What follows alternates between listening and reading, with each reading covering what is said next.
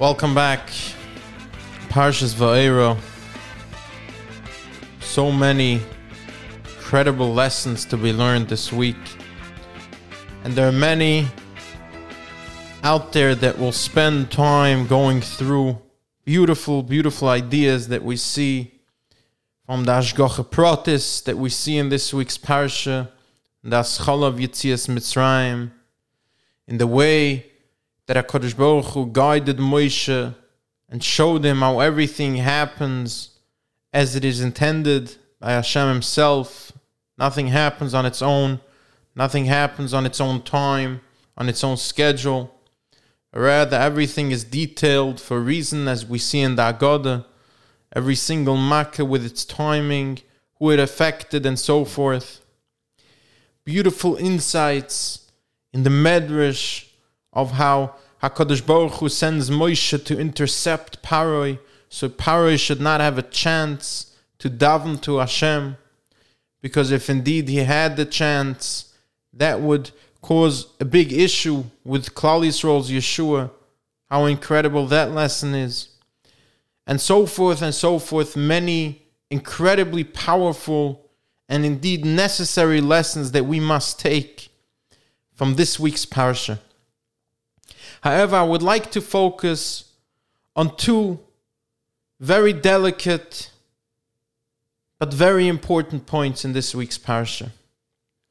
Beginning of the Makas, we see that Moshe Rabbeinu cannot be the one to go and hit the water, whether it's for dam, tsefardeya, or kinim. Why? Because at some level the water had a connection with his survival. Even though the Torah tells us that his mother puts him in a basket as a newborn, a basket that is capable of floating. In other words, it was capable of surviving the power of the water. Even though the Torah tells us that it was Basia Basparoi who pulls him from the water with incredible nissim, still the water had somewhat of a connection to his survival. And for that, Moshe Rabbeinu needs to show Akaris Atoiv. And even though these makas that he is now inflicting on Paroi is in essence a part and a tool to the Yeshua of Klal Yisrael, in other words, something important for the survival of the entire world, still, he should not be the one to hit the water. An incredible, incredible, delicate line of Akaris Atoiv that the Torah tells us that Moshe should show to the water for being a part of his personal Yeshua.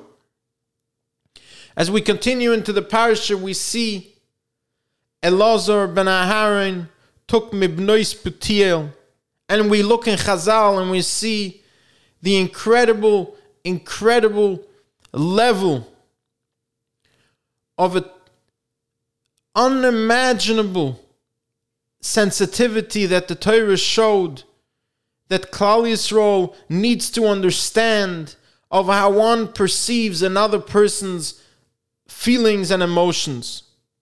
Even though indeed Yisroel was Putiel, at some point he was a priest. He was the high priest worshipping an idol and preparing what needs to be prepared for that idol. Still, there was an incredible level and sensitivity that Chazal tell us not to chas v'shalom in his face, call him by this name, not to remind him of this past. Rabbi Yankele tells us an unbelievable story. Rabbi Yisrael Salanter used to say there was a story back at home in Europe where there was a fellow was a shoemaker, and as luck would have it, he was extremely successful to a point where he became very wealthy. As he became very wealthy, he was marrying off one of his children. He decided to make a grand wedding, just as the other rich people in town would make. At the wedding, one of the other rich people, born rich, continued to be rich, was bothered by the fact that this shoemaker thinks that he fits into their circle.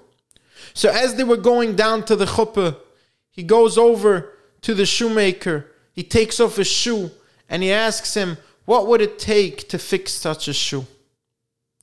And this fellow was extremely insulted. And Rabbi Yisrael Salanter pointed out that, of course, in Shemayim, the Rabbonim of that generation who were not able to give the Musa and teach the people not to even think of committing an action like that, these Rabbonim are being pulled before the Bezdin Shalmaila. That's what Rabbi Yisrael Salanter said. Rabbi Yankele tells us, however, it's incredibly, incredibly interesting. Why is it that a person in such a position should see this and be hurt? Shouldn't a person say, wow, look where I came from. I came from being a shoemaker, and now I'm incredibly wealthy. I'm doing extremely well that I could make this incredibly beautiful wedding. In other words, we see that there is a major difference between what one says to oneself and between what we say to one another.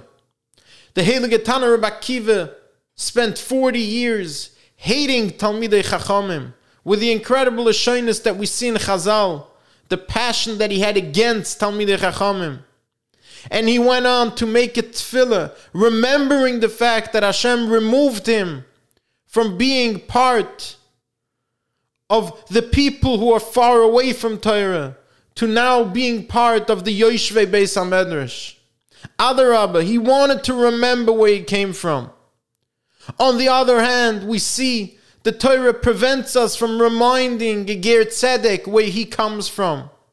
Even though in essence, as the Chassam Sofer mentions, this should be an incredibly, incredibly happy moment for Eger Tzedek, when he remembers that he was Zoicha to come from being a Goy to becoming a Ger Tzedek. Yet the Torah prohibits us from reminding a Ger Tzedek where he comes from. In other words, coming back to our original point, the incredible sensitivity that the Torah is teaching us in this week's parasha, telling us that even though there might be some things that we for ourselves would actually appreciate, we would enjoy thinking, look where I came from and look where I am now. And especially at times when we think that we could say something to another person and say, you know what, it will help him grow. It will remind him how far he came. The Torah tells us, no, no, no. Our obligations as human beings in this world is to attend to the sensitivity of others, to make sure that we are as and even more sensitive to other people's past, even more so than we would be to our own.